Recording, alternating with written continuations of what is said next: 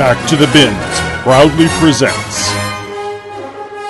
I've got a few things to say about Superman. Hello and welcome to episode 5 of I've Got a Few Things to Say About Superman. My name is Scott Gardner, or Snark McGill if you prefer. Um, as I say, welcome. Welcome back if you've been here from the beginning or listened to prior episodes. If this is your first episode, thank you very much for downloading. I thoroughly hope you enjoy what you're about to hear. Well, I want to start right off with uh, email. You know, I put out the call last episode for some emails. The email bin was empty, and you guys did not disappoint. I did get some emails. So I want to start right in with those. And the first one is from my old friend.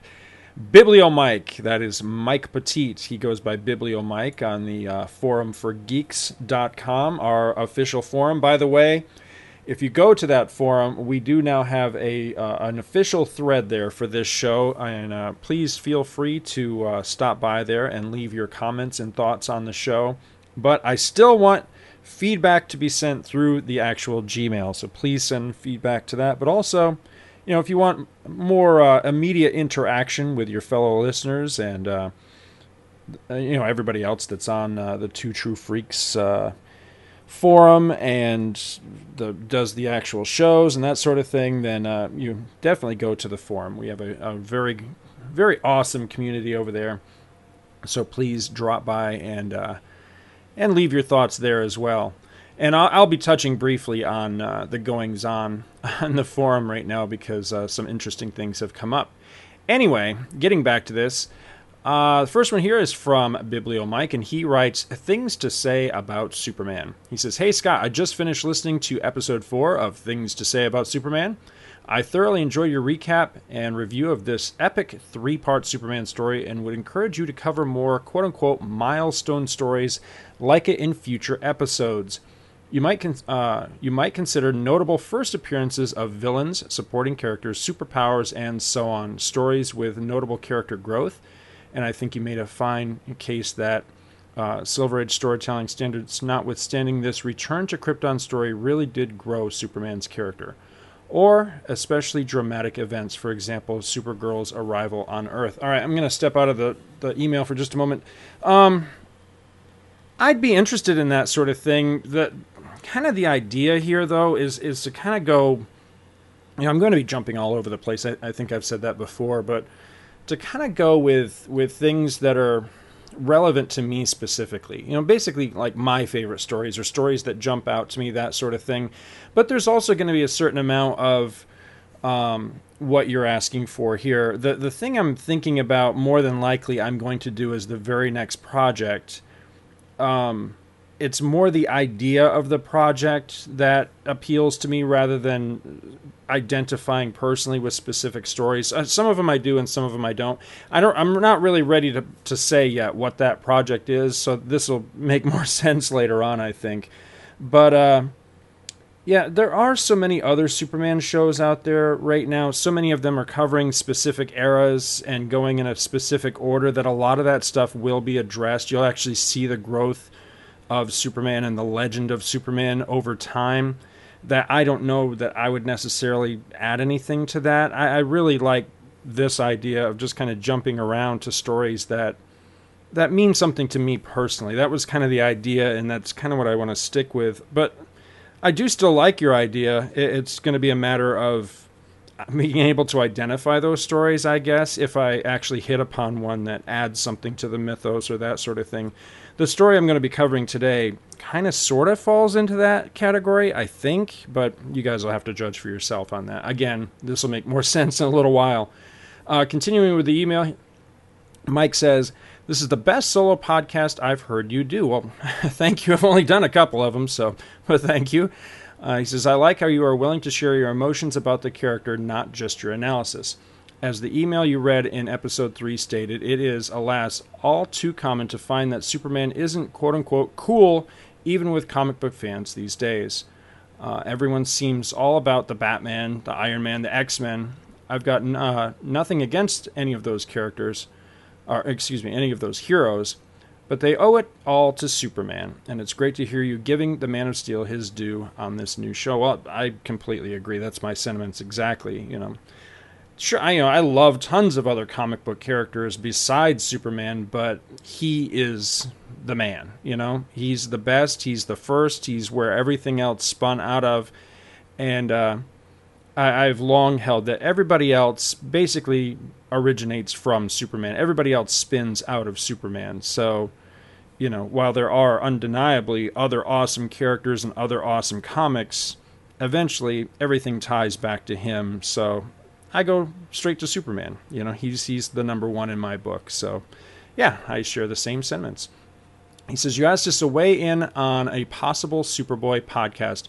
Well, I'm personally not a, as excited about that idea, I'm sure I'd give it a listen uh, if you were at the mic. Again, flattery will get you everywhere. Um, I'm going to address this idea of a Superboy podcast again um, a little bit later on. Mike continues The comic book database is right in this instance. This story does not appear in the greatest Superman stories ever told, Volume 1. That volume does, however, include the three part Death of Superman story, as well as a story that anticipates Superman 2 by several decades by featuring three renegade Kryptonian villains, both of which might make good choices for you to cover. It uh, also occurs to me that this podcast might make a good home for the much delayed Phantom Zone podcast. And Mike, it's like you're reading my mind, buddy. There's a footnote in the issue that I'm going to cover today that references an old issue of Superman, and I looked it up to see if I have said issue. I do, and on the cover, it says that one of the stories reprinted in the issue is this three part Death of Superman story that you mentioned. And I got to thinking, not only is that a great episode, but I'm going to talk to my buddies uh, Mike Bailey and Jeffrey Taylor and see if they wouldn't mind doing a little bit of synergistic crossover type of thing. They're about to hit the Death of Superman storyline for the From Crisis to Crisis era Superman and I think it would be really interesting for somebody, and why not have it be me, cover the classic Death of Superman story, or maybe Deaths of Superman, because another storyline that uh, I'd really like to get to sometime relatively soon is one of my favorite stories where Superman contracted Virus X and basically was going to die. I love that story. I love that story a whole lot and I had planned to cover it much further down the road, but now this is really just occurring to me. That might be interesting to cover, depending on. I, see, I'm not sure how many episodes it's going to take them to cover the death of Superman, so I might see if I, you know, about doing some sort of uh, team up crossover thing with those guys, if if they wouldn't mind, and uh, kind of cover, you know, older versions of the death of Superman, you know, classic stories. So I'll I'll let you know how that works out. Uh, as far as the Phantom Zone thing, well, um, that's very likely the next project I'm I'm going to tackle in this. However, it all depends on how that would work out with what I just talked about, the deaths of Superman, because the Phantom Zone thing I'm envisioning would actually be, you know, a multi-episode uh, you know, it involved multi-episode coverage, so we'll have to see about that. But that is definitely, definitely, definitely on my on my agenda, so to speak. And actually, Biblio Mike, that spins out of uh, uh, something that you had suggested way, way, way back when, when we were doing the Phantom Zone episode. You had mentioned the uh, Tales. It's either Tales of the Phantom Zone or Tales from the Phantom Zone. I'm not sure, but it's a trade paperback about you know it's classic Phantom Zone stories I picked that up not long ago and read it, and that was actually one of the major factors that inspired this show.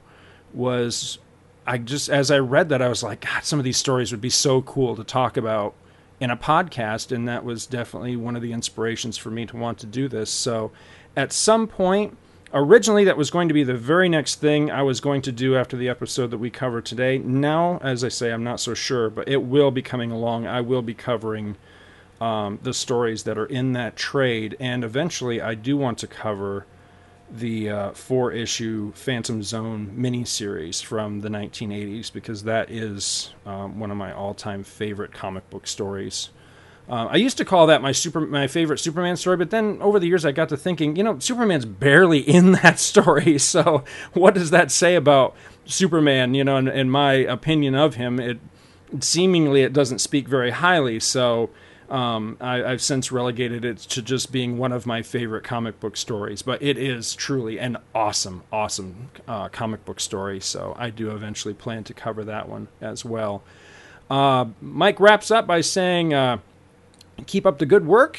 He signs and then he says, P.S. I like the new intro quite a lot. Well, thank you. Thank you very much. And he says, And I commend your choice of Shirley Walker's animated series theme for your outro. It really rivals William, uh, John Williams' theme for a supercharged piece of music to make you feel good about being a Superman fan. And I completely, completely agree with you. Thank you very much for writing in, Mike, and uh, I hope you will continue to uh, to write in and leave me feedback and let me know what's up. And uh, it just uh, it blows me away that you uh, predicted so much of, of where I was headed with this show. Next one up is this is from Steve Rogers, and the title of this one cracks me up. It it reads TTF colon BTTB PIG AFTTSAS,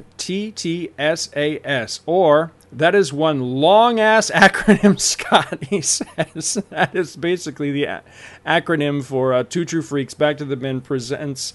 Uh, I've got a few things to say about Superman. So, yeah, that's not an acronym that like rolls off the tongue.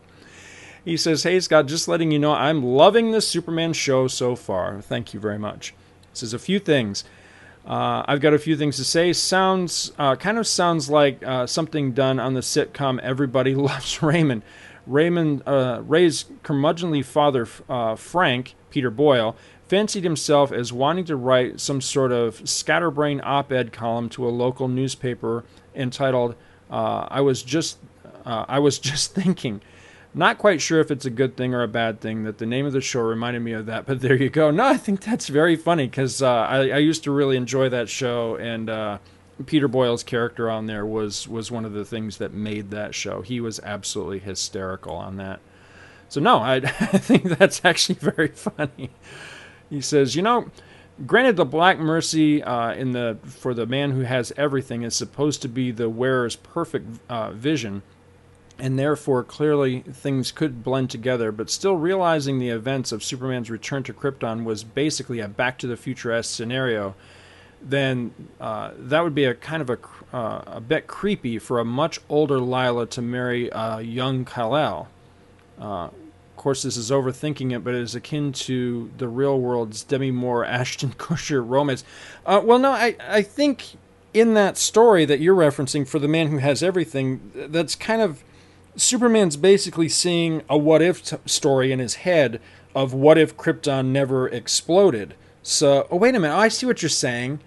I see. Yeah, I never even thought about that. Yeah, so if she was as old as, well, old enough to be a contemporary of Jor-El and La- okay, yeah, you know, I never even thought about that before. Wow, that it's never occurred to me. Yeah, she would be considerably older than Kal-El. Yeah, that's you know that's that's a flaw in that story I get, or I don't know about flaw, but that's an element of that story that I wonder if anybody but you has ever really thought about before. I've never heard that brought up by anybody else, and and you literally just made me realize that. So yeah, yeah, good on you for that one. I it never even occurred to me. Yeah, she would have to be presumably what at least twenty years or, or so older than uh, than Kal-El. Yeah, because I had always taken it where you know he had he had grown up on Krypton, and yeah, yeah, wow, that, that blows my mind that I never thought about that before. You are right. You are absolutely right. Yeah, she's uh, she's definitely uh, uh, robbing the cradle in that story. uh, he continues in this. He says, you know, I kind of like the randomness aspect of the show, especially dealing with the uh, footloose and fancy free storytelling of everything pre crisis. Oh, sure, you've had your uh, multiple parters, and attempts were made at a continuing saga, especially the Bronze Age, but for the most part, every story was a self uh, contained story that didn't always have to build upon what came before. I think the story we're going to see today is, uh, is a perfect example of that. He continues, granted, I do prefer modern storytelling, and that is probably more in, uh, indicative of whom the target audience was at the time, but it is great for uh, random look look backs at a uh, single uh, issue or story without having to refresh yourself with uh, whatever means. I'm sorry, without having to refresh yourself with whatever means uh, the previous issue itself, wiki, uh, GCD, etc., to find out what is going on in that story. I completely agree with you. Uh, that's one of the things I, I used to like about comics back then was that you could kind of sometimes anyway you could kind of drop into a story and even if they were multi-part epics and everything you know a lot of people i hear a lot of other shows and and i've read some articles where people kind of rip on old comics and the in the fact that everything's recapped every single issue but that's just the way the comics were back then where you could literally just drop right into a story. And yeah it makes it kind of kind of annoying i guess if you're sitting down with a stack of old comics and you start reading through a storyline and every single issue that you get to recaps the last issue or the or the story so far kind of thing yeah i can see where that's aggravating. But in a certain aspect i still wish comics did that because it makes them accessible so that you're not just dropped into the middle of a story or a universe or whatever and not know what the hell is going on. I, you know so in that aspect I'll, I'll, forgive comics that that old trope because I think it worked. It worked for me as a kid. You know, I, I was able to. I, I, never really felt lost with comics as a kid. I, I, felt like I could pretty much pick something up, and it might take me an issue or two, or you know, diverse issues uh, of a of a character of a series to figure out exactly what the deal was, who all the characters were, and what was going on. But not like I mean today I'll pick up some random book at the comic shop or something and, and flip through it and I can't tell what the hell's going on. It, it feels very, um, I'm not sure what the word would be. It's very. Uh, I'm I'm totally drawing a blank on the word I want to use. It, it's like being uh, like it's like there's a click, you know, where where the, this book is speaking its own language and, and speaking to its own people and if you're not already kind of in that world then you're just kind of left out. And that's very much how i think a lot of comics feel these days. And you know one of these days i'd love to do an episode uh, preferably say with like mike bailey and some other friends on kind of how would we think we would fix comics. I think mike's actually proposed us doing a show like that. Um, and that's one of the things I would definitely try to uh, to work on if if you know if I was tasked with you know all right, Scott, fix comics. You know, make them make them as popular as they used to be again. You know, get kids to read comics. That would be one of the things is, is, to kind of make them not so insular.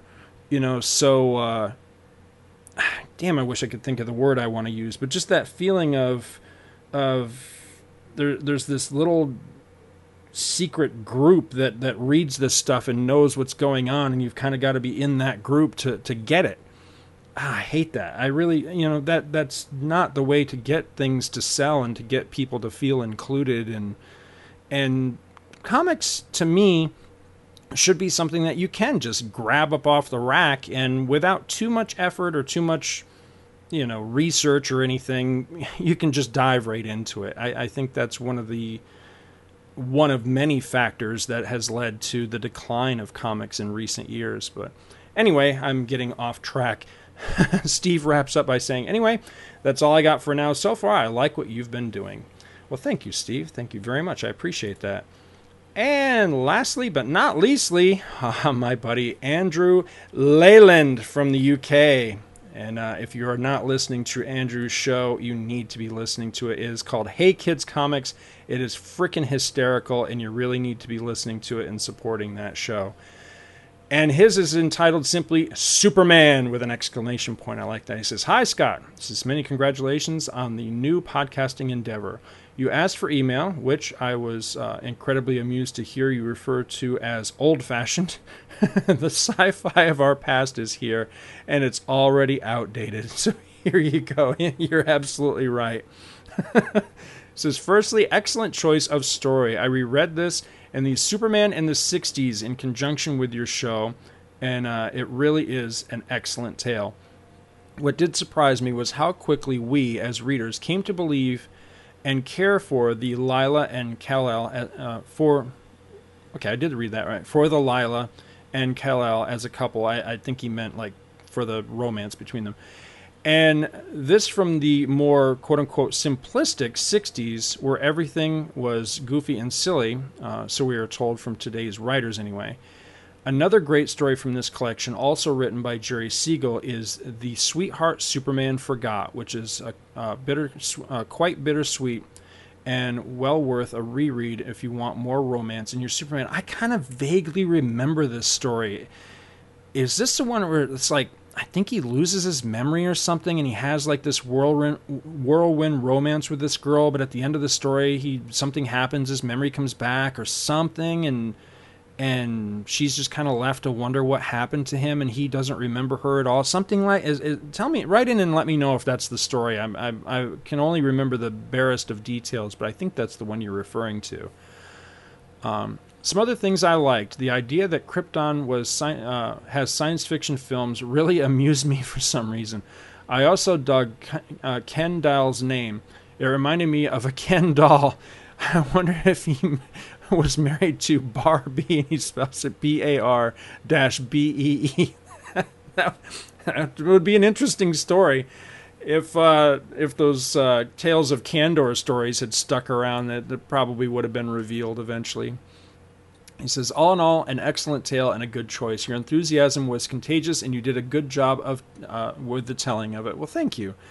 You asked for opinions on the show. Personally, I like that you are quantum leaping through the stories, cherry picking some choice cuts for our enjoyment, and if you happen upon a Superboy story, then by all means cover it. I wouldn't want this to be a Superboy podcast all the time, and selfishly, I don't want you overcommitting and not having time to do the show. Uh, uh, this next Okay, this next word I'm I'm think must be a typo. I don't understand what it says. It says it's T H E S E S. Thesis. Uh, I have no idea. One hour bursts are good fun and hopefully a regular thing. Just between you and me, uh, I'm also tiring of the pick a series, start with issue one, work through chrono- uh, chronologically format that many shows do. Although, ironically, I have been asked to co host such a show. I'm nothing if not mercurial and this random approach works for me. I, I understand what you're yeah, because there's so many of them now. It it was um, I think it was a very unique or or um, I think it was a new thing, like when uh, say like when Mike and Jeff came up with the uh, from crisis to crisis era stuff. I think that was basically a, a new idea, a new format at that time. But yeah, there are a lot of those shows now, and I actually had considered doing something like that um, with Superboy, and for many reasons, which uh, some of which I'll touch on here in just a little bit, I, have kind of changed my mind on that. Andrew continues. He says, "Of course, this is your show, and I'll probably listen anyway. I just wouldn't want it to go uh, the way of the late lamented Jonah Hex show you used to do. Oh, stop it! the Jonah Hex show isn't dead. It's just on ridiculously long hiatus, but it's not dead, I assure you. Says once again, I'm going to throw out my request for who took the super out of Superman from Superman 296 through 299, and wish you all the best with life in general. Best wishes, your pal Andrew Leyland. Thank you, Andrew, very much. And uh, yes, I have fond memories of that story as well, although they are incredibly vague fond memories. So yeah, I would like to get to that one. It is definitely. Um, on the pile, so to speak, for me to uh, to get to eventually. And that wraps it up for emails this time. Lastly, I wanted to touch very briefly on um, the forum. As I mentioned, there is now an official thread on the forum. It is entitled "Official." I've got a few things to say about Superman thread. You can find that at forum for uh, forum for geeks, all one word, forumforgeeks.com, and take a look at that thread. And it came up in there and I had heard this from my buddy Michael Bailey that there actually is going to be, if it's not already in existence, a Superboy podcast. And Steve Rogers writes on the forum, he says, By the way, are you aware of J. David Weeder's Superboy podcast? So, just by the way he phrases the question, makes me think that that show must be in existence already. So, for, for multiple reasons, um, I don't think I'm going to go ahead with doing an actual separate Superboy podcast. I, you know, there's a number of other reasons, but that's one of the biggest ones. Is that you know I'm I'm just not cool. I know that there's a zillion podcasts out there and and that sort of thing, but here's here's the deal, per, and I'm going to be just perfectly honest about this. Now, my buddy Josh uh, Bertoni, he he knows that uh, I, have you know he knows that we're good friends. He knows that uh, I, I, think very highly of him, and uh, I really want him to get back to his Marvel Star Wars podcast. But originally, before we became friends, and I heard that somebody else was out there starting up uh, a podcast covering the Marvel Star Wars uh, comic books, I got really pissed off about it because it was like, God damn it, that's mine. Because one of the origins of Two True Freaks, one of the, the ideas when that was just in its formulative stages was that was going to be something we were covering because nobody else was touching that material. Um, and now, you know, here comes this this other upstart, you know, podcast is honing in on my, tra- I, I, you know, and I got very defensive about that. It probably sounds really crazy, and now here I am covering Superman when there's you know like umpteen other podcasts out there.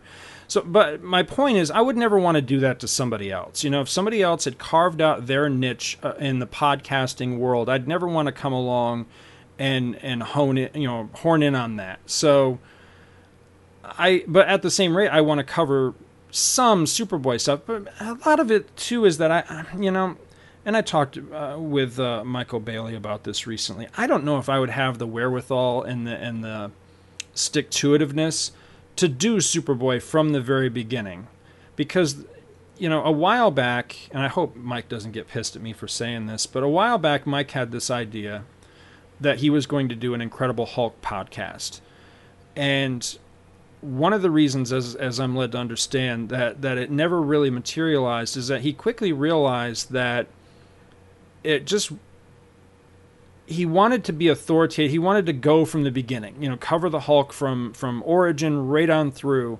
But he realized that the material that he was actually the most passionate about was the Peter David stuff, which was years down the line from the origins and the earliest days of the Hulk and he quickly realized that he just didn't think he had the the stick to itiveness to wade through all that early stuff to get to the stuff that he really really wanted to cover.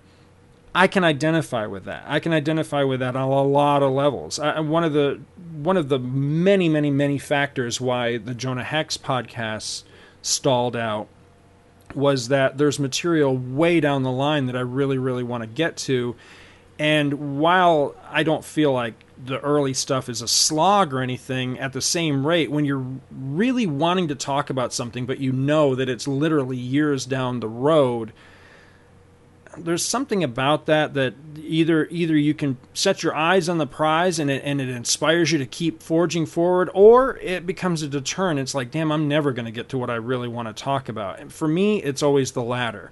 So the stuff I'd really want to get to with Superboy would really be much much closer to to where I came into Superboy uh, as a reader, which was the the Mike Grell era uh, Legion of Superheroes stuff. So eventually, I'd like to touch on some of that stuff, but again, will it be an, an all-inclusive, all-authoritative, you know, read through every issue? I don't know, honestly, because for one thing, I don't own all the issues. I never have. I'd love to have a complete run of all that, so I just don't. So this kind of pick and choose, back and forth, jumping all over the timeline uh, approach that I'm taking to this show actually works very well with both my scatterbrained memory, um, the holes in my collection, and just kind of the way I got into Superman. Because I got into Superman as somebody that was just. I, I just grabbed issues wherever the hell I could get them and never really until you know comic shops started to pop along and, and I got old enough to where I could buy my own comics and start building collections and following books and having a pull list and all that sort of thing. I always did just kind of read Superman just all over the place from whatever sources I could pull it from. That's kind of how I'd, I'd like to go back. You know, it, it's almost a return to, to my childhood with this sort of thing. That's kind of the podcasting I'd like to do with this show. So while I will focus in from time to time on maybe specific storylines or a, specific subject, like say the Phantom Zone, for the most part, I think I'm just going to jump all over the place. So anyway, I hope that makes a certain amount of half-ass logic. um, let me see. It seems like there was something else. Yeah, um, Josh Baker had a suggestion on here where you know I put out an idea about what would you like the show to look like or sound like. You know, what would you like the format to be? And he had an idea here. He says, "Okay, but he says I've been digging the show. Uh, I'm horribly lacking in my Superman knowledge. Therefore, this show." Is the shit for somebody like me who you know, somebody like me who uh, doesn't really care to pick up overpriced, overhyped, and underperforming new issues. So thank you. He says, as far as suggestions on the show format, I think Back to the Bins having the uh, Two True Freaks formula is a great idea. Uh, this would be uh, schedule. Uh, this would be the schedule I'd like to see. And he says, week one would be I've got a few things to say about Superman. Week two would be uh, basically the Jonah Hex podcast, but plugged into the Back to the Bins Presents format. Week three would be the Superboy podcast that I talked about. And then week four would be uh, pretty much a traditional Back to the Bins episode. And then, of course, occasionally there would be a fifth week, and that could be um, an event book. And Mike and I have talked about a number of different event books, like uh, Superman versus Wonder Woman. I know uh, Chris Honeywell and I kicked around the idea of Superman versus Muhammad Ali a while back, which you know a lot of people laugh about, but I think a lot of people laugh about that book because they've never actually read it. If you ever read it, that's a damn good book. Um, and then he just concludes by saying, "Just my two cents. Spend them however you like." I like this idea because he basically uh, put down on paper, so to speak, what I've actually been thinking. I had this kind of idea in my head of a, of this very, very, very close to this exact format right here. Um, the only one that's likely not going to happen would be that Superboy podcast. I think, for me personally, even though the show is called "I've got a few things to say about Superman," you know, Superboy really is, you know, as it says on the cover of every issue, the adventures of Superman when he was a boy. So I think I'd just rather lump all that stuff together. Because occasionally on this show, I probably will touch on stories that don't even have Superman in them, like say maybe even some Supergirl stories. Because I'm, you know, I'm not the biggest Supergirl fan in the world, but there's some really good stories that I wouldn't mind covering at some point. And hell, like I say, the Phantom Zone miniseries, Superman barely in that story. So, um, that was a very long-winded way of basically saying this show is probably going to just cover everything Superman I care to do, whether it's Superboy, Superman, or you know Super Monkey. It's all going to fall under this header. So what is that you know unfilled spot going to be? I have no idea, but I do have at least a couple of Back to the Bins episode, you know, traditional Back to the Bins episode submissions that still have not aired. So I'd like to do that because I don't want those guys to feel slighted. I don't mean to slight them uh, in any means.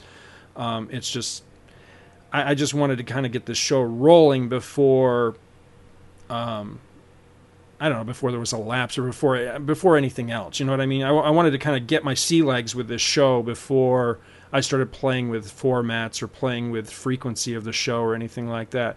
But I really like these ideas. I definitely want to get back to doing some traditional Back to the Bins episodes with Michael Bailey.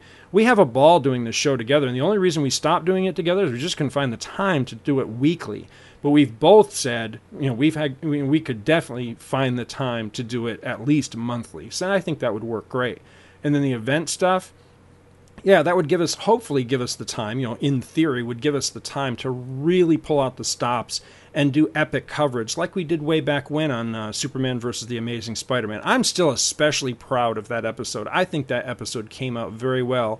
And it came out well because I really poured the time and attention into it that a book of that scope truly deserves, in my opinion.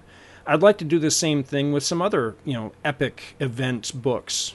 And, uh, and I think that would be a great way to do it. You know, if if we only did them on fifth weeks, I mean, there's only what like four of those a year, so you know, theoretically, again, that would give me plenty of time to uh, get my shit together and get that done. So, uh, lastly, there was a, a post here by uh, Luke Giaconetti that he just said that uh, basically said the same thing that he would be okay with. Uh, you know, I had posed the the question here about would everybody be okay if Jonah Hex did come back and wasn't weekly. And basically, if I scaled the scope of the show back, now anybody, I don't know, you know, if you guys have listened to that show, I liked the way it sounded. It, it was, it was, becoming almost a uh, an audio drama. I'm very proud of those episodes. The only problem with them, they take a hell of a long time to produce, which was the number one factor why that show has not had an episode out in over a year. Is just the thought of having to do that again on some regular, you know, hopefully weekly, but on a weekly basis would just kill me right now. There's no way I'd, I could find the time to do it. So it's just kind of sat in limbo. So my question to the group on the forum was if I brought that show back, basically scaled it way the hell back and made it pretty much kind of like this show where it's, you know, it's pretty bare bones.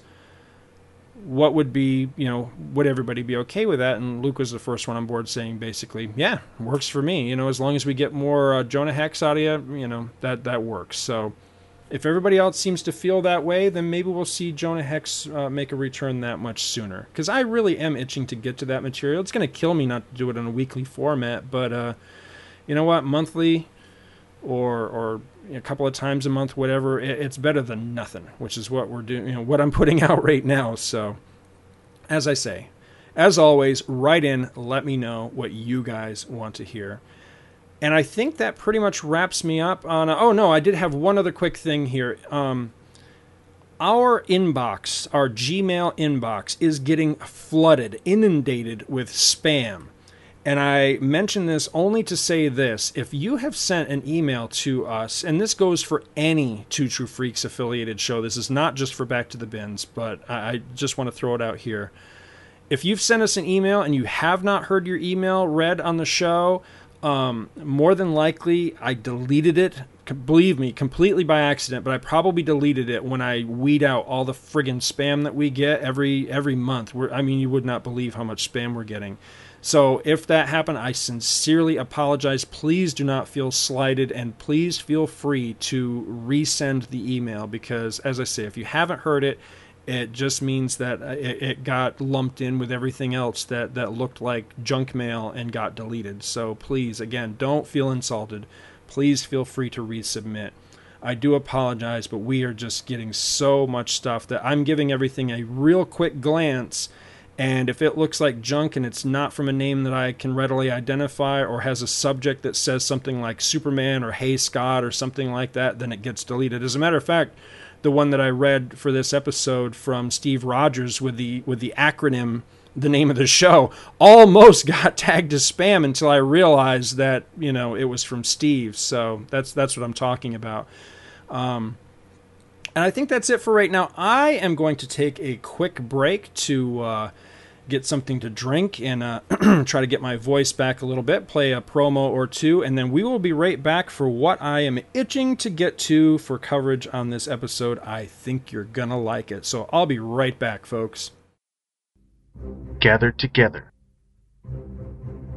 from the far reaches of the internet are assembled a network of podcasts dedicated to the first and greatest superhero Superman.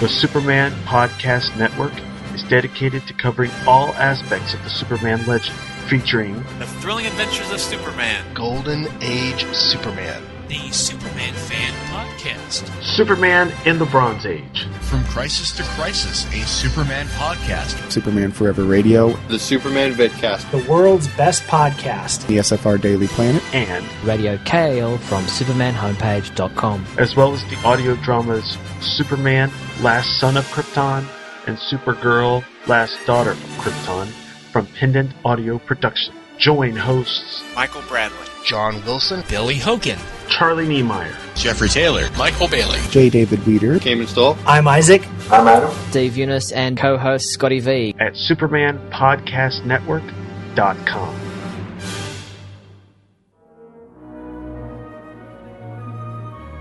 Okay, welcome back to I've Got a Few Things to Say About Superman. This time around, we are going all the way back to July 1969, where I was a mere infant we are going to be looking at the adventures of Superman when he was a boy. This is Superboy, number 158, entitled Superboy's Darkest Secret.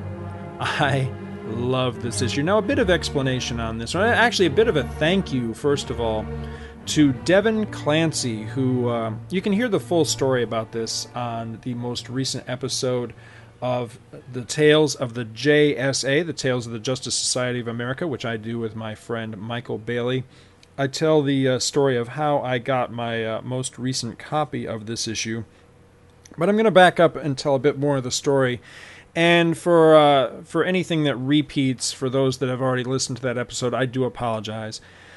Um, but when I was a kid, from the ages of about 7 to about 18, I lived in uh, Carthage, New York, which is uh, upstate New York. And um, my parents worked in paper mills. They actually worked in two different paper mills, as well as uh, some of my extended family. And when everybody uh, heard and discovered whatever that uh, I was uh, into comic books, getting into comic books and collecting and reading comic books, um, very nicely. Everybody used to bring me boxes and boxes of comic books, and uh, you know because they were uh, at the paper mill, intending to be, uh, I guess you would say, recycled these days. But you know back then it was just considered you know reusing the paper. They would be pulped and made into you know toilet paper or paper towels, whatever.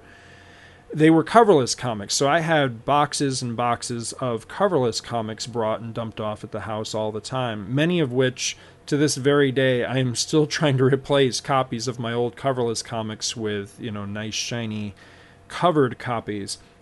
This is one such book. For many, many, many years, I have a well worn, well loved, very yellowed, very aged copy of this book, and just recently I got a nice covered copy of it uh, from Devin Clancy, thanks to his very generous uh, contribution to uh, the Tales of the Justice Society of America. So the copy I'm looking at right now is my nice new copy with a, a cover on it. But this story has uh, it's kind of an oddball story. I'll warn you right up front. Is it one of the greatest Superman stories ever told? Well, you guys can be the judge of that one. I like this story a hell of a lot, but I am more than willing to admit that it is largely for sentimental reasons because this is a story I just discovered, loved, dug as a kid, and I've always held, you know, a, a dear place for me just as just a, a, strange bit of Superman oddity, and I think you'll see why here shortly. Anyway, the cover on it, by the way, the original cover price, 15 cents. Doesn't that just kill you? The uh, cover to this is awesome because it's a uh, black starry uh, star field is the background on it I love the Superboy logo. This is that that curving Superboy logo that uh, was around for so many years. Came back when they did New Adventures of Superboy. So if you know the uh, how the word Superboy was on the cover of those issues, that's the same kind of logo they're using here. You've got Superman arms akimbo standing over the letter U at the top, and this is a Superman DC National Comics up at the top. But the the main part of the cover it's just beautiful. It's a uh, Neal Adams cover, and we've got Superboy hovering in space, shocked expression on his face as he comes across a rocket containing his parents, his real Kryptonian parents. And Superboy is saying, the, They're alive, my real mother and father. And the title of the story is right there on the cover Superboy's Darkest Secret. Inside, again, this was back in the days where you would have kind of a, a to, uh, title opening splash page before the story actually started. That's exactly what we have here. So I never really missed not having a cover. As awesome as the cover is on this one, I never really missed not having a cover because you have this awesome title splash page. And again, it's very similar to the cover. This time, however, it is uh, penciled by Bob Brown inks by Wally Wood, who, you know, I'm kind of hot and cold with Wally Wood, but I love, love, love the art in this issue. It's one of the reasons I've always liked this story so much. The art is fantastic. Story by Frank Robbins, who I don't know much about, but if I'm not mistaken, I think he was that penciler who I've never ever liked. Who uh, I think he did artwork on, say, um, oh, what was that Roy Thomas series by Marvel? The Invaders? Pretty sure this is the same guy. I could be wrong. My memory's kind of faulty with these things sometimes, but I think that's the guy. I like this story a lot. If it is the same guy, never ever liked Frank Robbins' artwork. So he's a much better writer than a than an artist, in my opinion. Anyway, got a nice title splash here. Again, pretty much the same thing as the cover, although Superboy has now switched positions. Again, he's looking at the rocket. Although this time the rocket containing, now see, it has like this clear glass windshield on it, and inside we see the bar- bodies of Jor-El and Lara laying side by side, and everything, including their bodies, glowing green. And Superboy is thinking to himself, but, but, I can't touch them. They're surrounded by deadly kryptonite radiation.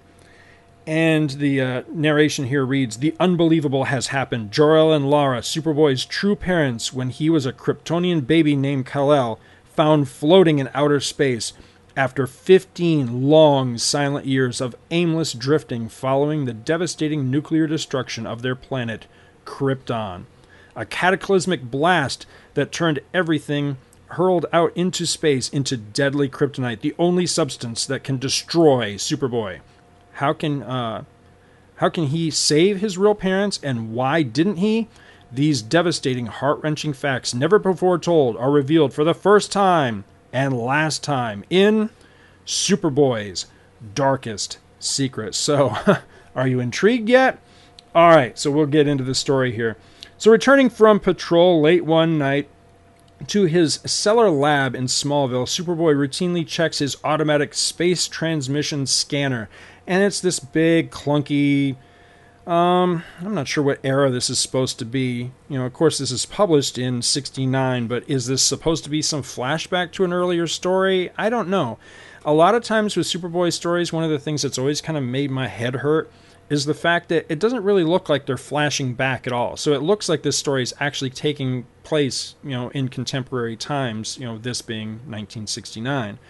It's one of those oddball things you kind of got to overlook with Superboy stories. They're supposed to be flashback tales to Superman's childhood, but doesn't really feel that way. Doesn't really look that way. Anyway, it's a very old clunky style computer, great big screen on it. It's got the reel-to-reel tapes.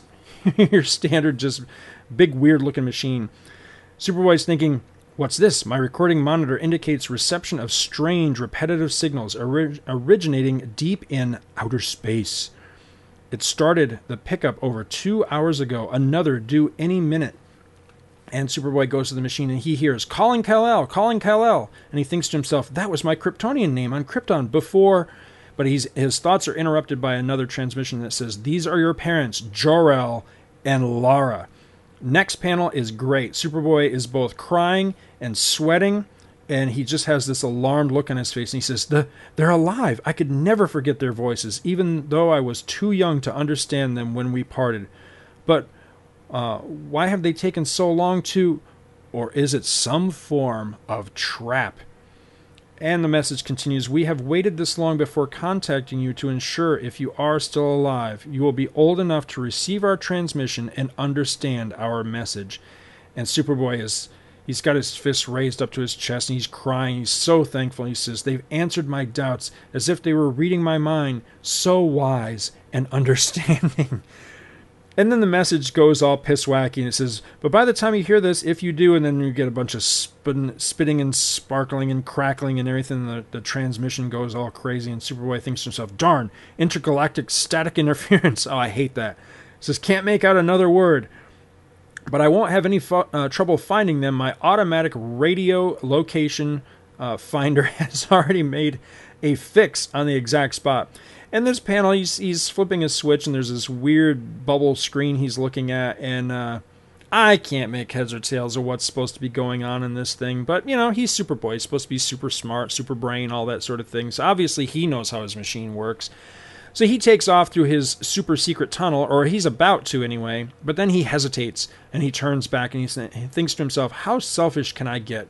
weak, half forgotten voices from the dim past, which may or may not be real, and promptly I forget the two dearest people in my life on earth, Ma and Pa Kent. So he races upstairs and he breathlessly explains his dilemma to his adoptive parents. And he's asking his mother, What am I to do, Ma, Pa? I'm so torn. All you've done for me, the only two parents I've ever really known, and now, if I and Martha Kent, who's turned away from her son, but she's crying. She has tears running down her face. She says, It may be difficult at first year, but if they are your true parents. And then Pa Kent goes to the window and he's got a tear running down his face. He doesn't want Superboy to see him crying either. And he looks so much like Ronald Reagan in this panel, it's, it's ridiculous. And he says, We'd expect you to go to them, even though childless. We've had the benefit they've been robbed out. So it sounds to me like he's he's telling you, well, you can go if you want to, but you know you're leaving as childless. It just cracks me up. He says, even though childless, we've had the benefit they've been robbed of the wonderful experience of having you as our son for over 15 glorious years. We've been uh, we've been more than sufficiently blessed. And so the very next panel is Superboy, and he's flying away from the house, and he's looking back. He says, "Had to leave without saying goodbye, or I'd have broken up." And inside, Martha Kent's crying. She says, "Do you think we'll ever see him again, Jonathan?" So Superboy flies out into space, and this panel is great because we get a shot of Superboy flying. He's flying like towards a galaxy, I guess. It's it's like that big swirly looking thing at the end of The Empire Strikes Back. I don't know if that was supposed to be like a nebula, a galaxy, whatever the hell it's supposed to be. Superboy's flying towards one, and he's thinking to himself, and there's also these separate headshots of him that that it, this is very much like would be done in Spider-Man comics. I'm trying to think of who that artist was. That I want to say Gil Kane or Ross Andru that would do like the floaty heads of doom kind of thing, the floaty heads of judgment, whatever you want to call them. Anyway, he's flying away and he's thinking to himself that section of space is so remote. Even I have never explored it. Well, you know, he's only 15 year old and space is pretty big. He thinks to himself, have they been marooned on a dead planet all these lonely years? What do they look like now? Will they recognize me? Will I remember them? How did they survive? And each head, you know, each question is a different head. It's a very dynamic uh, art style here. And so, spanning the uh, many light years of galactic space in milliseconds, beaming in with a mini radio finder, Superboy suddenly comes across this uh, green glowy object off in the distance. He says, That deadly looking green radiation ahead. Transmission is coming directly from its center, but if it's and then he stops himself and he says, Just what I was afraid of. I can feel it now. Mustn't get any closer. It's kryptonite radiation. And he uses his telescopic vision to zoom in on the object and he discovers they are my real mother and father, alive, but sleeping as in suspended animation. But how did they communicate with me? Unless it was a pre recorded transmission. No, it was a recorded transmission, Superboy, not pre recorded. Just ask uh, George Carlin. Anyway, programmed to broadcast 15 years later. But I'll never know unless I bring them back to Earth and revive them. Yet I can't enter that lethal radiation zone, or I'll be dead before I'm halfway back, poisoned by the only substance I'm vulnerable to kryptonite.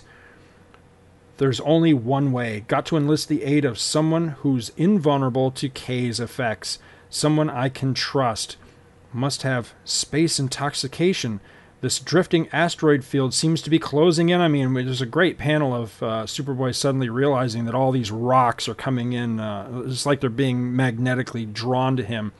Next panel is awesome. It's uh, all the rocks at once are suddenly exploding. It's just a really nice outer space panel of all these explosions, and they're rocking Superboy from behind. And he's thinking to himself, "Nuclear blast! They were dummy asteroids. This uh, this was a space minefield focused on me." And the next panel, we see him hurtling toward the deadly uh, kryptonite radiation uh, that's emanating from his uh, parents' rocket while hovering safely out of range of the atomic reactions, we get this weird looking spaceship, and someone inside is thinking, No power in the universe can resist the law of for every action there is an equal and opposite reaction, not even Superboy. I knew he wouldn't voluntarily dive into that deadly K radiation. Now, can I just stop here to say I hate this thing with them abbreviating kryptonite with K. I can see, uh, you know, it's all right when they say like green K or red K, but when they just take the word out entirely and just make it K, I hate that. I really do. I don't know why. I just do. He, the guy continues, whoever this is, continues. He says, and while the nuclear explosion can't harm him, as shaped charges, they've achieved their purpose. Ha ha! And we turn the page, and it says, freaky white haired dude, and he says, I've waited many years for this opportunity, but at last my revenge is complete. Not only uh, Jor-El and his spouse, but their spawn, Kal-El, shall drift lifeless in space forever for what they did to me. Zonar, their lineage dies here. Great panel of Superboy throwing his hands up in front of his face as he's uh, hurtling towards the uh, kryptonite radiation. He says, It's all over. I'm as good as dead, weakening already. Fell for the crudest trap ever schemed up, lured by rigged decoys. But then suddenly, just as he's about to bite it, there's this blur of supersonic energy that smashes into the hopeless boy of steel. Is this Zonar's coup de grace? No. He uh, he's snatched away by something that's carrying him along, and Superboy thinks to himself, like I was a helpless baby, something or somebody. And then, uh, as if he had spoken the words, a voice uh, answers ringing out inside his brain, and the, there's this guy. Dressed very similar to how Jor-El would dress in the comics. It's just his outfit is uh, largely uh, consisting of orange and he says, Definitely somebody, young Kal-El. I, Dr. Krylo, saved you from Zonar's foul ambush. And Superboy is saying, You're communicating with me telepathically. You use my Kryptonian name. Who are you? Why did you rescue me? And who is Zonar? And Dr. Krylo says, You feel strong enough to fly solo? Good. We both got uh, too brief a dose of K radiation to poison us. And Superboy says, We? Then you're a survivor of Krypton too, and that's why you intervened? And Krylo, he hangs his head and he says, No. I helped set this trap for you, unwittingly, but worse than that, something I can never atone for. I killed your parents, Jor-El and Lara. And Superboy says, You what? he goes ape shit crazy. And he's got his hands around Dr. Krylo's neck and he's throttling him. And he says, You killed my. And I believed they died in Krypton's final blowup. And Dr. Krylo resigns himself to Superboy's revenge and he just says, Go ahead, avenge yourself. I deserve it. But Superboy, we know the kind of guy he's going to grow up to be. And he throws Dr. Krylo aside and he says, I, I can't. The noble motives inculcated in me by the very same two great people you so ruthlessly destroyed prevent me. Now, who says comics aren't educated, you know, educational? Inculcate? Yeah, had to look that one up. and Dr. Krylo says, "You misunderstand me. I too acted out of noble motives. I I killed them to save them. Yes, they can still be saved, restored to life if we can penetrate that lethal K shield. See, there it is again with the K thing." And Superboy says, "You mean they're not fabricated decoys? They truly are Jor-El and Lara?" And Dr. Ni- um, Dr. Krylo, rather, he nods and he says, Yes, just as I am Dr. Krylo, who, but a short time ago, at, was as they are now. And we get a really nice flashback scene flashing all the way back to the pre blow up days of the planet Krypton. And Dr. Krylo gives us kind of his origin story, and he says, I was one among too few in Krypton's Council of Science who believed Jor-El that day he passionately begged us to heed his warning of impending disaster. Okay. Seems to me that nobody believed Jor-El.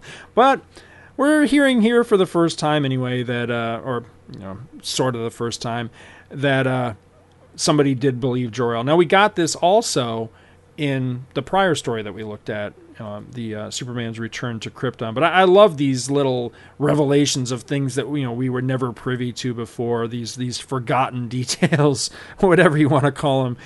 And uh, Dr. Krylo continues. By the way, Jor-El in this looks really really cool. His uh, uniform is quite different than uh, than uniforms we would see. You know, the one that I always identify with him is the one with the uh, the sun emblem on the chest. Here, it's it's basically just an upside down triangle. It's kind of reminiscent of Superman's S shield without really duplicating it.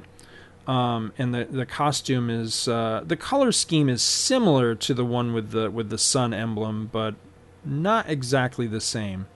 It's it's just interesting that uh, we're getting a very different style of uh, Jor-El uniform here. Dr. Krylo continues. He says, imbued with his ardor to save something of, uh, of worth before our planet destroyed itself, I, independently and in secret, decided who the quote unquote worthy ones would be. And we get some nice shots of uh, robots putting together rocket ships. It says, My preparations completed on what later turned out to be the fatal day. I hurried to Jor-El's side. And here we see Dr. Krylo actually busting in on Jor-El and Lara as they're about to put Kal-El into the rocket ship. Again, um, we never got this scene before.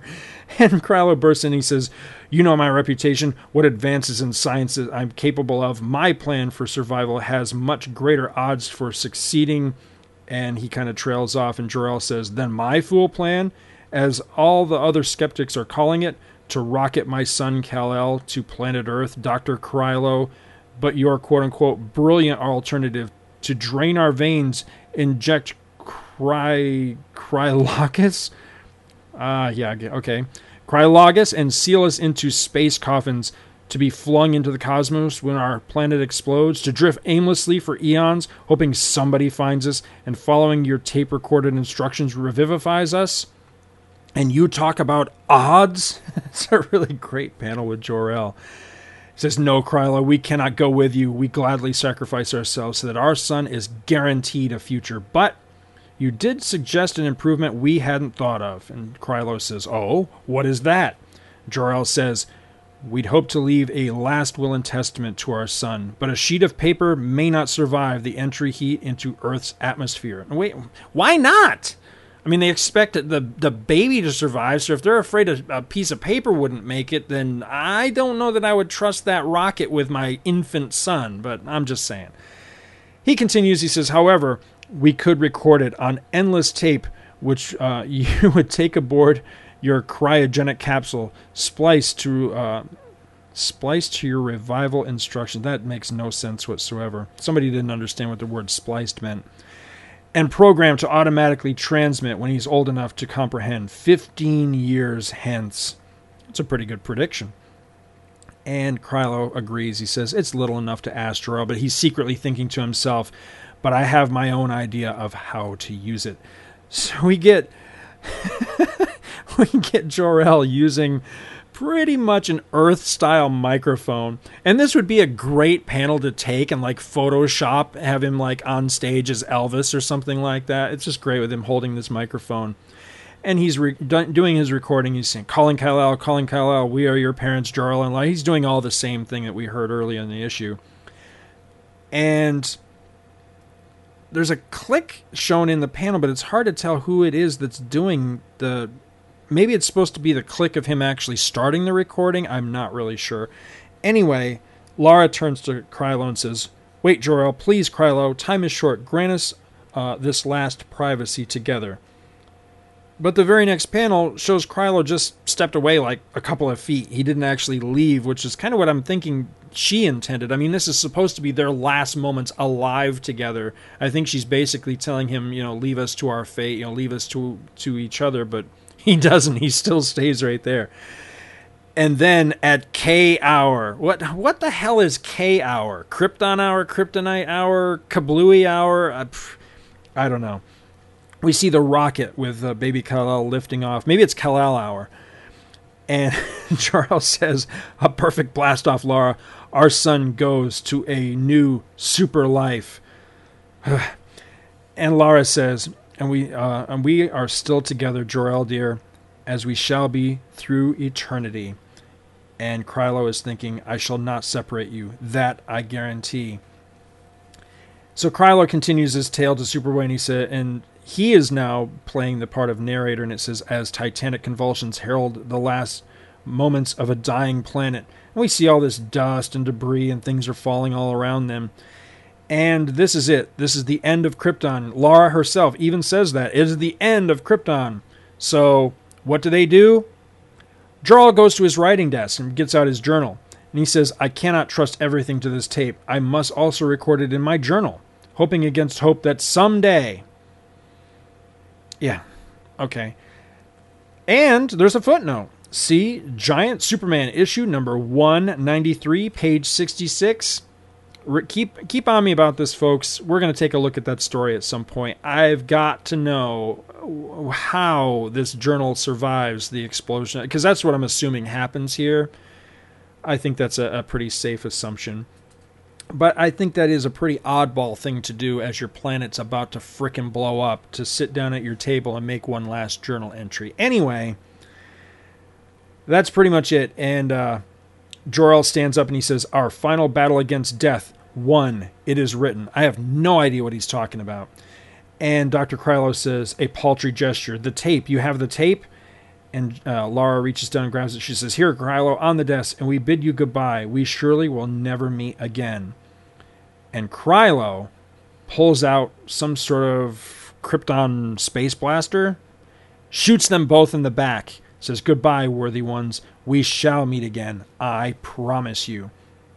And the narration continues, and we see Krylo placing Jor-El and Lara into rocket ships, and he says the killing was painless, clinical, and sudden. After replacing their blood with Krylocus and installing their own tapes in the transmitter compartment, and he it shows him sealing the rockets up, and then there's a great, great, awesome panel. I love this shit. Where Krypton is falling to bits. We see giant skyscrapers snapping in half. They're falling all over. There's clouds of dust. There's, I don't know, it looks like rain in the sky. Everything is falling apart. And we see these giant, classic, clunky robots are picking up two rocket ships and putting them on top of these, like, gantry things. And it says seconds after they were sealed in, my robots, acting on programmed orders, did the same for me. So they killed him. They killed him. They drained his blood. You know, there was a lot of time to do a lot of shit. I always assumed that as soon as they sent uh, Kal-El off into space, that pretty much that was it. The planet blew up. They have tons of time. Anyway, this is when Krypton does blow up. Both rockets are hurled off into space.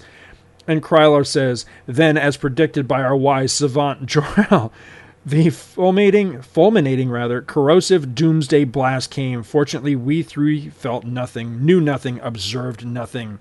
Shielded by internal lining of lead, we were protected from the deadly kryptonite radiation. But not until later did I discover we had been hurled in different directions by erratic pressures, and we see the uh, rocket containing Jor-El and Lara hurling off in one direction as Krylo goes a different one. Nor till 15 years had passed and I was accidentally found by Zonar did I realize that the outer heat resistant alloy shield had been irradiated by deadly K. It's kryptonite, damn it. Following my pre recorded, uh, no, your recorded instructions, Zonar, clad in a lead sheath spacesuit, brought me in through an airlock and revived me. And this is awesome. We get a flashback inside a flashback. then, casting my lethal casket adrift, he lifted his shielding face mask and he says, Do you recognize me, Dr. Krylo? And Krylo says, You you have aged, but aren't you? And the guy says, Yes, I am, or was, Professor Kazor, a fellow member of our now defunct Council of Science. Uh, actually, it says silence instead of science. I wonder if that's a misprint in this, but I just now caught that. Council, you know what? I need to flip back. I am so curious now. Okay, earlier in the story, when uh, Krylo began his uh, little recap here, it, he did say Council of Science, so I didn't misread it. So evidently Kazor didn't even know what the hell the council was called that uh, he sat in on. Anyway, he does call it Council of Silence here. I get a kick out of that. Council of Silence on Krypton. I now call myself Zonar, a man without a world, a lonely space wanderer. Uh, why? Why? Why are you calling? I would love the explanation of this. Maybe Zonar in Kryptonese means like lonely dude without a planet or something. I don't know. There's no explanation given whatsoever why he would change his name from Kazor to Zonar. But anyway, I'm gonna, you know, I'm I'm good with a gag. So, of course, Doctor Krylo wants to know. Okay, so how, how, what's the story here? How did you get here? This is where we get the awesome flashback within a flashback. And he is now the floaty head telling the story, and he says, Before Krypton exploded, I, uh, he says Professor Val Arn and I believing Jor-El's theory. There's another guy, another two guys that believe Jor-El. I mean, this council is only so big, right? It's only like 12 guys. So this is like a, a fourth of the of the council believed Jor-El. Anyway, Cells built a large escape rocket patterned after the prototype later used in sending baby Kal-El to Earth. So they they knew that okay, maybe I'm injecting a little bit too much Superman the movie into this, but I always thought that Jor-El kept all this shit on the down low. You know, that other people didn't really know about his plan with the rocket and all that. But again, I could be injecting too much uh, Superman the movie. You know, he he could he was threatened with getting into trouble in that movie, you know, if if he tried to leave the planet. So anyway, the fatal day comes and uh, uh what's his name? Kazor and Valarn show it shows them uh, trying to run to their rocket ship. Valarn doesn't make it. He actually falls off the ladder to his death. He's going Argh! as he falls into the crevice. It's pretty cool. So now we're all caught up, and Superboy says, "Then he never told you of the true role he played in Krypton's last days. I read it in my father's journal, found floating in space. Oh, for Christ's sake!" And Krylo says, "No, Superboy, I didn't learn." Uh, that until later, after I accepted him as my friend and revealed to him that Jor-El and Lara were also somewhere in space in the same state he found me in. We go back into the flashback, and Zonar is saying, "You say, Krylo, their transmission is due to start soon." And their first words will be calling Kal-El, calling Kal-El, we are your parents, Jor-El and Lara. and Krylo, he's, his eyes are wide and he's all excited. He says, Yes, yes, can we save them?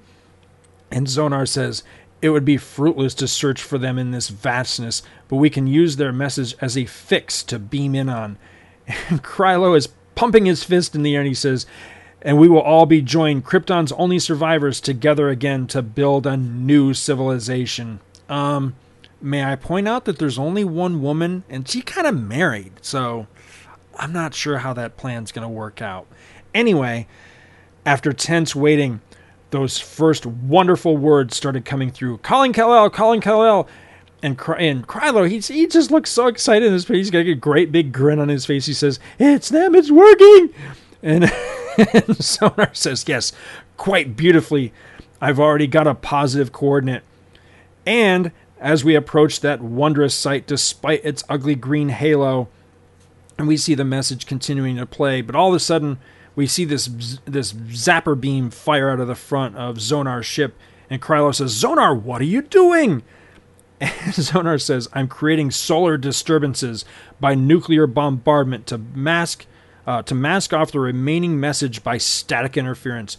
But but why? Because the beginning is all I want Kal-El, Superboy, to hear. Only if he thinks his parents are alive can we lure him here. And then once again, we're back out of the flashback and back into what's going on. It's still Superboy and Krylo hanging in space, just chit chatting with each other by telepathy.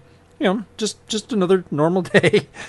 And Krylo says, and then the horrible realization of his diabolical treachery dawned on me. Only then did I learn what his true role on Krypton had been. Um, unfortunately, we know we don't ever get this story. It never tells anything more about what uh, uh, Zonar's uh, true role on Krypton would would have been. No idea. I'm gonna have to look this guy up and see if I can find anything else on him because now I gotta know what, what's the story with this. Superboy says, as I could have told you after reading Jor-El's last words. So hopefully this will all be wrapped up in that other story that uh, that was referred to before. I'm gonna have to find out about that. Anyway, oh my god, back into the flashback again. and and uh, Zonar is holding Krylo at gunpoint. He says, Yes, Krylo, I intend to destroy them all forever. I owe it to them. And then we get another flashback within the flashback. I love flashbacks within flashbacks. He says, When Jor-El discovered we were using him for a future takeover of Earth as Superman. Now, who is we? Is that him and this other dude, the Val Arn? He says he thwarted our plans and had us imprisoned.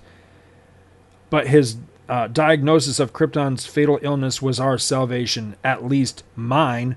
The final death throes brought our brought us our freedom. The rest you know. And then it's back to just the flashback. Not the flashback within the flashback, just the flashback. As Zonar's fist is clenched and he says, I vowed eternal vengeance to hunt down and destroy the last vestiges of the Jor-El family line, as they had destroyed my future. And I'm thinking, Nah, I'm failing to understand exactly what this guy's main bitch is here. All right, he got locked up in prison, but then when the planet was destroying itself, he got released. He got into a rocket ship. His poor buddy fell off the ladder and died, unfortunately. But, you know, he's still out here in space. He's still alive. He could still go to Earth and be a Superman and take over the friggin' planet if he wanted to. What exactly is his bitch? He's wasting a lot of time trying to get a revenge on Jor-El and Lara and Superboy that he didn't really need to have. He could still follow through with his plan. Is he really just pissed because Val Arn's dead? I don't know. Continuing, we got uh oh my god, too many characters, too many flashbacks. We got Dr. Krylo saying, then Zonar divulged the full evil of his plan. and uh Zonar just looks awesome in this. I love his bowl cut, by the way. He says, For years I have seeded the universe with disguised hypernuclear space mines. That sounds really heavy. He says, guided, uh, guidance controlled, and both remote triggered and contact types. This guy has really thought out his revenge plan against Superboy. He says, But I knew uh, these alone could not harm Superboy. However, with the arrival of his parents' K radiating tomb, I can blast him directly into its lethal core and he will perish miserably. What a bastard. So, back to reality for one panel. And Superboy says, then that explains the interrupted transmission and the rigged asteroids. But how did you achieve the superpowers you now have, Krylo? And Krylo says, Well, under Zonar's gun, I writhed in frustration, anger, helpless to prevent what was going to happen to you. Back into the flashback, we see that while he's sitting helpless watching uh, Zonar uh, perfect his little scheme, that he clutched the, the arm, the seat of, the of the chair he was sitting in, and crushed it in his hand. So when the asteroid started to explode and, and hurl Superboy toward his doom, Krylo just suddenly decides, well, I think I got superpowers. So he knocks himself through the uh, side of uh, of Zonar's ship and heads out, and that's where we saw him rescue Superboy. So his little theory of how this worked, he says, I can only make an educated guess, Superboy. During my long years in my drifting tomb, I must have come under the influence of many yellow suns as you did on Earth with its super hot sun. This gave me the same attributes you possess and the same weaknesses. Superboy says, I understand our vulnerability to kryptonite radiation. Thank God he used the word kryptonite for a change. I like that. So, while they've been talking in these last couple of panels, they've actually been moving quietly through space and they now come into Earth's atmosphere. And Krylo asks him, he says, But despite this barrier, we must rescue your parents. But how? Superboy has a plan. He says, We need an ally, one not subject to K radiation. There is such a person on Earth. If I dare ask him to risk a sacrifice greater than any man should bear. And who is this remarkable person? asked Dr. Krylo. Moments later, they are in the Kent house, and Superboy is standing before Jonathan Kent, his adopted father. He says, Dr. Krylo, I want you to meet the most wonderful man in the universe. Outside of my true parent.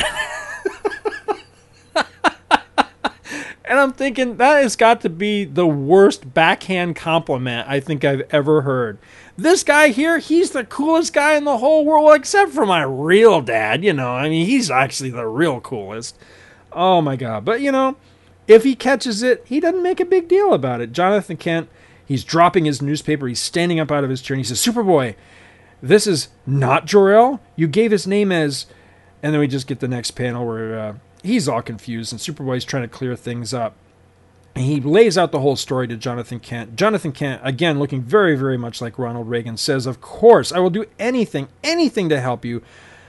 But let's not wake your ma. Uh, she's sleeping. Let's just kind of let sleeping dogs lie, all right? And then he wants to know, but how can I, a mortal, and Superboy says, I've already anticipated that, Dad. Now listen. He lays out the whole plan. So we flip to the next page and the next panel, and this is a great shot. They're leaving Earth atmosphere, they're passing the moon, and it's Superboy and Dr. Krylo, and between them they have a space suited Jonathan Kent. Space suited Jonathan Kent. I want that action figure, and I want it like yesterday. God damn it! And Superboy is carrying this giant. It looks like one of those giant spools you see sitting side the road sometimes. You know, like where they're stringing up new telephone cable or something. It's this great spool of wire he's carrying out into space. I think P- Peter Parker used to use one of these things as a table in his apartment.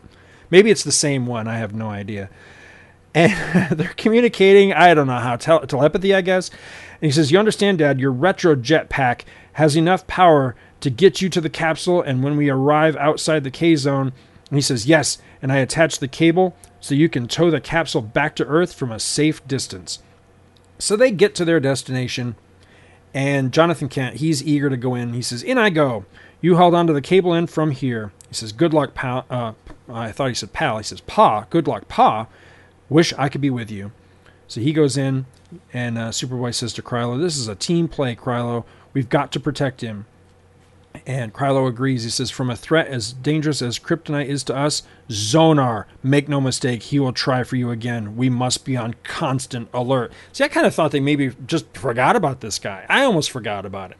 Because after Krylo snatched him up and then laid out his whole story and everything, we didn't really get anything more from Krylos, or I mean, uh, Zonar. So, you know, are we going to see him again? Let's find out. So, Jonathan Kent, he floats into uh, where Jor-El and Lara are uh, in their rocket, and he's uh, tying the cable around the rocket ship. He says, An awesome sight. Imagine I'm the first Earthman to view my son's true parents. But then suddenly, from out of nowhere, a ray zaps down and it snaps the lifeline. And Superboy, we see him actually flying back. He says, Great galaxies, Pa has been cut adrift. So now what the hell are they going to do? Turning the page, Superboy says, That diabolical criminal, he wasn't trying to hit me, but cut Pa loose. He knows if I try to rescue him, I'll die of K poisoning. And if I didn't, they'll all drift through space forever. My space tomb, or excuse me, the space tomb of my parents and my foster father, all I hold dear. It's getting exciting. I like this story. So, it says, blacked out and evilly watching the macabre uh, tableau from a safe distance, we see Zonar, and he looks absolutely maniacal. He's got this great big grin on his face. He's so happy. He thinks he's triumphed. He says, Ha! I am triumphant. He has no other choice. He has to plunge to his doom. Well, no, not necessarily. He could just say, Well, all right, I guess, and head home, but he doesn't. He's thinking about what he's going to do when suddenly, before Superboy's horrified eyes, a figure streaks past him and dives into the deadly, devouring aura of kryptonite radiance. And who is it? It's Dr. Krylo. And he says, It's the least I can do, Superboy, to atone for killing your parents. Better that, better I than you. And inside the ship, we've got Zonar, and he's pounding his fist on the glass. And he's going, Krylo, he thwarted me again. But I can't be, mustn't be. Superboy must join. He's pissed. Now, I would imagine this dude's from Krypton too, so he should be super powerful as well, right? Uh, Right? I, God, I don't know. So, instead of going outside and you know trying to fight these guys or anything like that, instead, what does he decide to do? His big clever plan. He's going to use his ship to push Superboy into the deadly kryptonite radiation field all that really pretty much does is piss Superboy off. So Superboy grabs the front of the spaceship, and this is awesome. It's just like that scene in Superman 4. He grabs the front of the spaceship, he starts whirling it around, but instead of throwing it into the sun, he just throws it right the hell out of our galaxy. Or that's his intention anyway. But instead, he wasn't reckoning on the fact that uh, this Zonar dude, he's been busy. For the last 15 years or so, we're told, since it's been since Krypton blew up, he's been doing pretty much nothing but seeding the universe with these uh, nuclear powered asteroid thingies of his. Superboy unintentionally tosses him right into one of them, kablooey. That is the end, supposedly anyway, of Zonar. Now, wait a minute. I just want to point out something. This guy's a Kryptonian. Now, Superboy had these things blow up like right all around him. Didn't kill him, just hurled him into the, the kryptonite radiation field. So, is this guy really dead? I don't know. Again, I'm going to have to do my homework on this. But Superboy thinks he's dead, which I think is very important. This is a 15 year old Superboy. Uh, what happened to the whole, you know, I will announce my powers if I ever kill anybody thing? He really does think he killed him too, because he says he's holding his, his his hands to his face, his eyes to his face, and he says, or he goes, even though he deserved it, I didn't intend it to happen. But he pretty quickly forgets about this. He says, But, Krylo, I must help him somehow. Where are they? And he turns back around. And he pretty much puts Zonar right out of his mind. Says, quickly scanning the dark heavens, the frantic lad spots his ob- objective far away. Says he's moving them toward Earth. Krylo's still alive. And he uses his telescopic vision and he zeroes in. And sure enough, there's uh, Jonathan Kent holding on for dear life with his uh, broken tether uh, still within the, the kryptonite radiation field. And Dr. Krylo, who's got to be getting a pretty good uh, dousing of uh, kryptonite radiation, he's just pushing away for all he's worth. And, and Superboy thinks to himself, he, he's weakening inexorably, which is why I can catch up. And as Superboy comes alongside, out of range of the deadly radiation pattern, Krylo uses his last vestige of uh, draining strength and he throws the lifeline to Superboy and he says, Here, Kal-El, catch. The race is over for me. I'm passing the wand to you. You you must carry on for all of us. And that's pretty much the end of Dr. Milo. He slowly begins to drift away, but his last words are thanks, Superboy, for this final chance to redeem myself. And we've got Superboy towing uh, now, holding onto the lifeline. He's towing Jonathan Kent, who's holding onto the spaceship. So he's towing them back to Earth, and he's thinking to himself, "Too late to save him, and I must get Pa Kent back before his o- oxygen supply runs out. Goodbye, Krylo. You've done more for me than you'll ever know."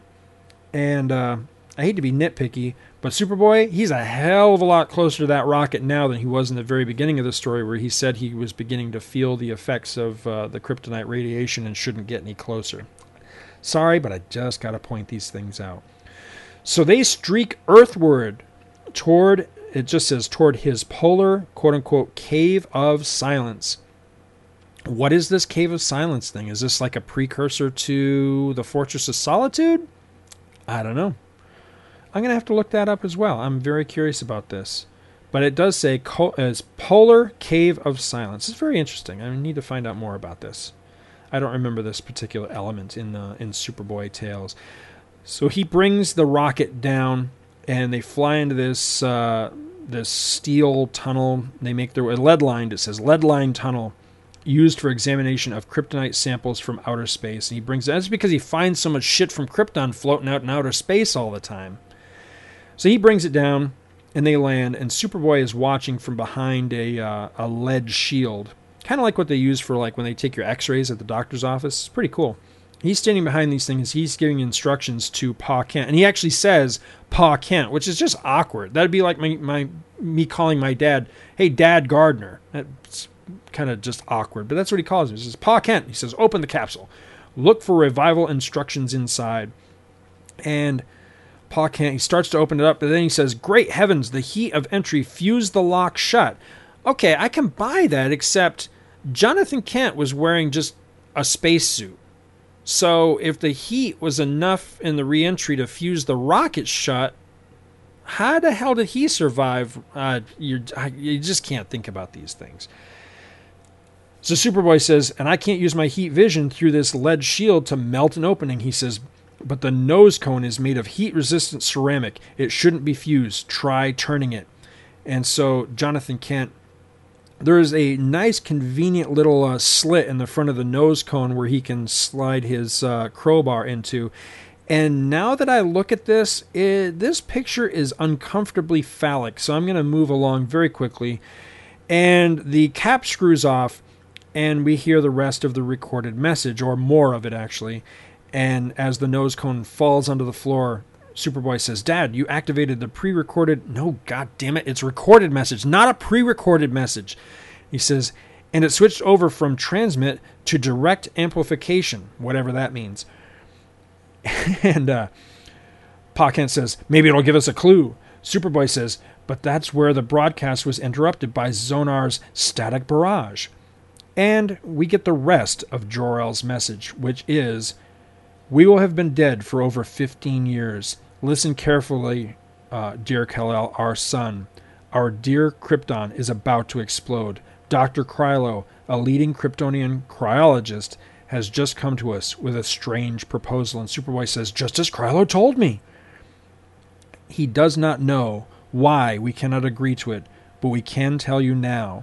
When I, Jor-El, made my final full depth probe into the core of our boiling planet using my atomic powered mole, to verify the impending disaster, I was unknowingly bombarded by the ever growing kryptonite radiation, a fact I did not ascertain till later.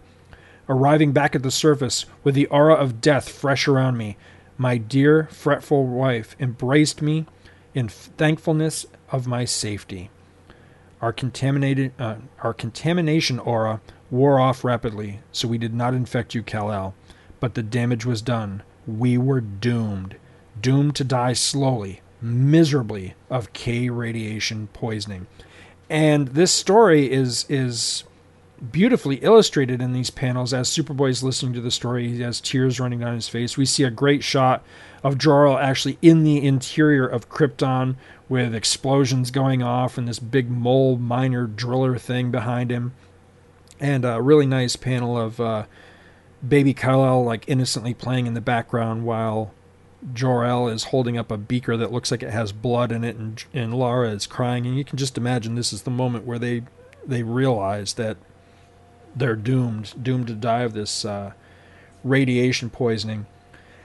Next panel, we see Superboy with his, his head hung and he's got tears running on his face as uh, Jonathan Kent is trying to support his son and he's got his hands on his shoulders and they're both listening to the rest of the message, which is so we will also uh, we will be almost grateful for the sudden painless death our planet Krypton now offers as uh, long as you are safely away. Therefore, we beg of you, if Dr. Krylo should achieve his aims despite our refusal, refusal, and we're found lifeless, that's quite a bit of predicting. You know, he he's basically saying, if uh, Krylo should happen to shoot us in the back and send us out into into space after all, which is pretty much what happened. Jor-El says, "Do not, we repeat, do not restore us to life." and the lingering, horrible years that will surely follow. Be brave, son. We will love. Uh, we will live forever through you. And so, in the last panel, we see uh, Superboy and once again space-suited Jonathan Kent are returning to Earth, and in the background we see the uh, kryptonite rocket drifting away from planet Earth off into space. And Superboy, looking very sad, says, "It's what they wish, Dad." And now I and I still have you and Ma, Ma Kent. I just uh, the way I read that is almost like, well, you know, I guess I still got you guys. You know, it's they're they're the the consolation prize in this story. And Jonathan Kent gets the last words. He says, "But it must be kept." Uh, our dead, dark secret. The world must never know. Even if they did, son, they'd never understand. It's sadder, but wiser this way. And that's the end of the story. As I said, it's one of those you just walk away from going, wow, really? And uh, where it fits in the Superman story and the Superman legend, you tell me, because it really, it really doesn't fit at all. But there's something I I can't put it into words. I, I, I can't identify it. There's something about the story that really appeals to me. I like it. Now, granted, I liked it a lot more when I was a kid. It's, it's one of those things, again, you know, you, you always run that risk when you get older and you look back on stuff like this that really was, for all intents and purposes, it was written for children. And I thrilled to this story as a kid. I still enjoy it very much now but it is hard to look at it and, and not see some of the, the weirder, wackier, nonsensical elements of the story. But I, I do still like it a lot. It does still have kind of that, that tragic feel, and you can almost, you know, when you get to that last panel of of Superboy and uh, spacesuited Jonathan Kent returning to Earth, and in the background, Jor-El and Lara's rocket is is drifting off. You know, I can definitely hear music like from the end of an old creepy Star Trek episode, like Charlie X or something, playing in the background. It just has that kind of feel for me. It's that kind of a story. But this also very much to me, I mean, you you could use this as Exhibit A of something. I remember John uh, John Byrne saying about what he didn't like about pre-crisis Superman, particularly Superboy, was that he felt that every time Superman or Superboy said things like "Great Krypton" or "Great Rao" or you know went to consult something to do with Krypton or whatever, that he was basically spitting in Pa Kent's eye. I don't know that I would go that far, but I definitely understand what Byrne is saying. I, I definitely uh, see that side of it that you know these people raised him you know they, they, they brought him into their home and, and raised him as their own son and everything and, and instilled in him really all the virtues and, and the things that made him who he was gave him his moral center and and just raised him right as a good human being yet throughout this story he kind of throws them over for Jor-El and Lara, who are, are, really little more than ghosts from the past to him. He even goes so far at one point to, you know, when he's enraged and, and at first starts to strangle Krylo, when he when he stops himself, he even says, "The noble motives inculcated in me by the very same two people you no, no."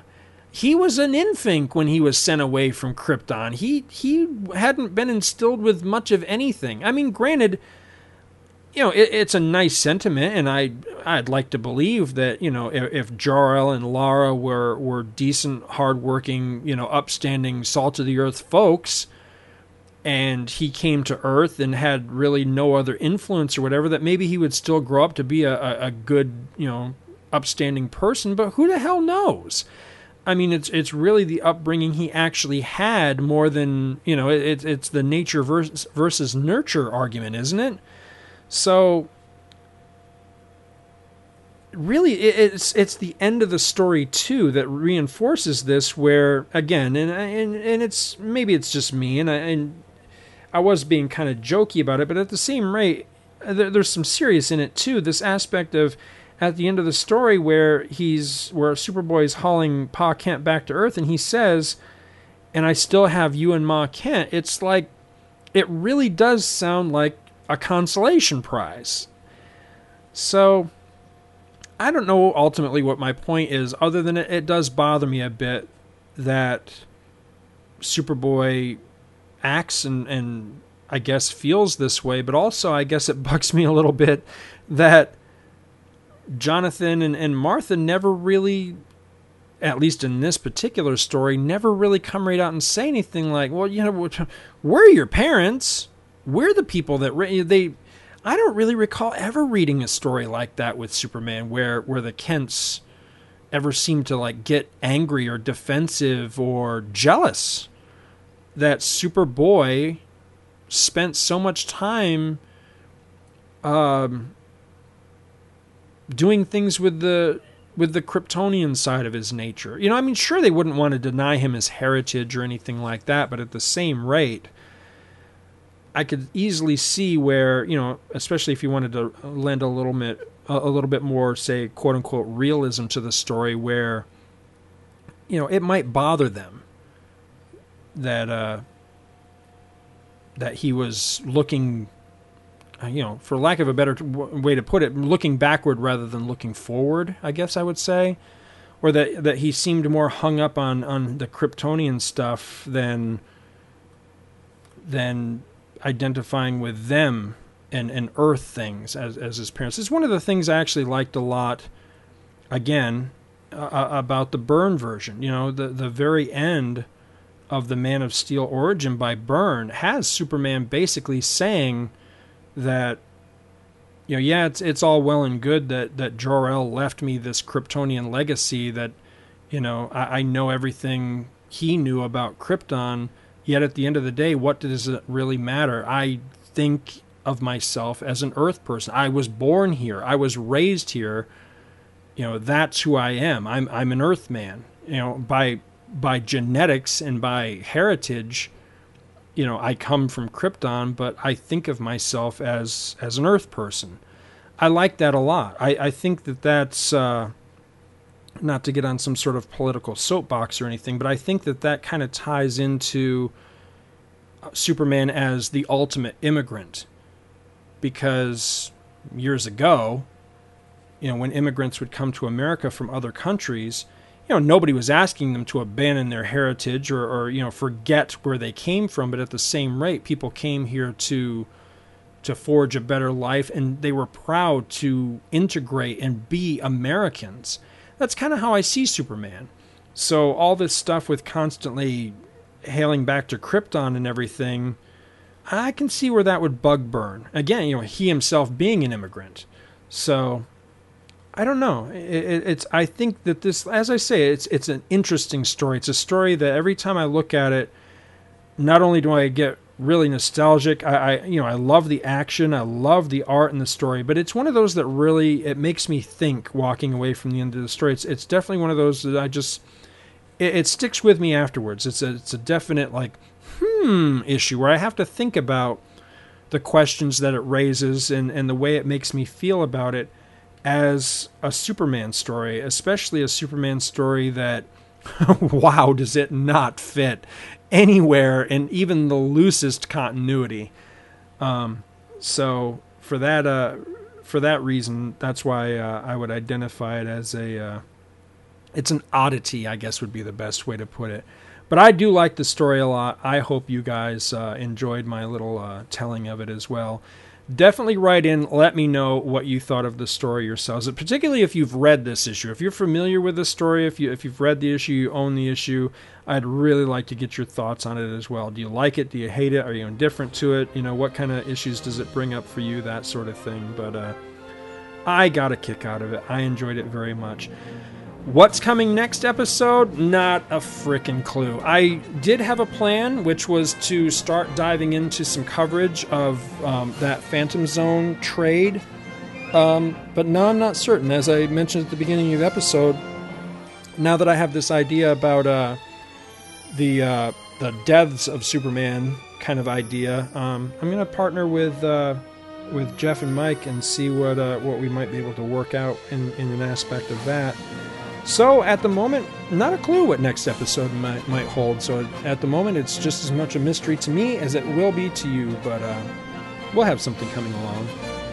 But that's it for this week, folks. Be sure to visit our website at www.twotruefreaks.libsyn.com for more exciting podcasts featuring me and Mike and Chris Honeywell and Hope Molinex and Luke Giaconetti, as well as several other uh, sad and pathetic human beings who have nothing better to do with their time. Join our forum at www.forumforgeeks.com where you can comment on this show and all of our shows. You can interact with us, with me, with fellow listeners. We've got a really good community over there of friendly folks, and we really want you to be a part of it. As always, you can send feedback to this episode at backtothebins at gmail.com. And of course, I am on Facebook, so you can uh, you can message me there, and I will be happy to friend you. Speaking of Facebook, if you like the show, please, please, please mention something on Facebook or on the social networking uh, site of your choice when you're listening to the show so that others know that you are listening to the show because word of mouth is still the best way to let other people know about this show, about Two True Freaks, Back to the Bins, Tales of the USA, whatever you're listening to. Tweet about it, put things on Facebook, on Google Plus, whatever. Let other people know. Help grow the listenership of your favorite podcast.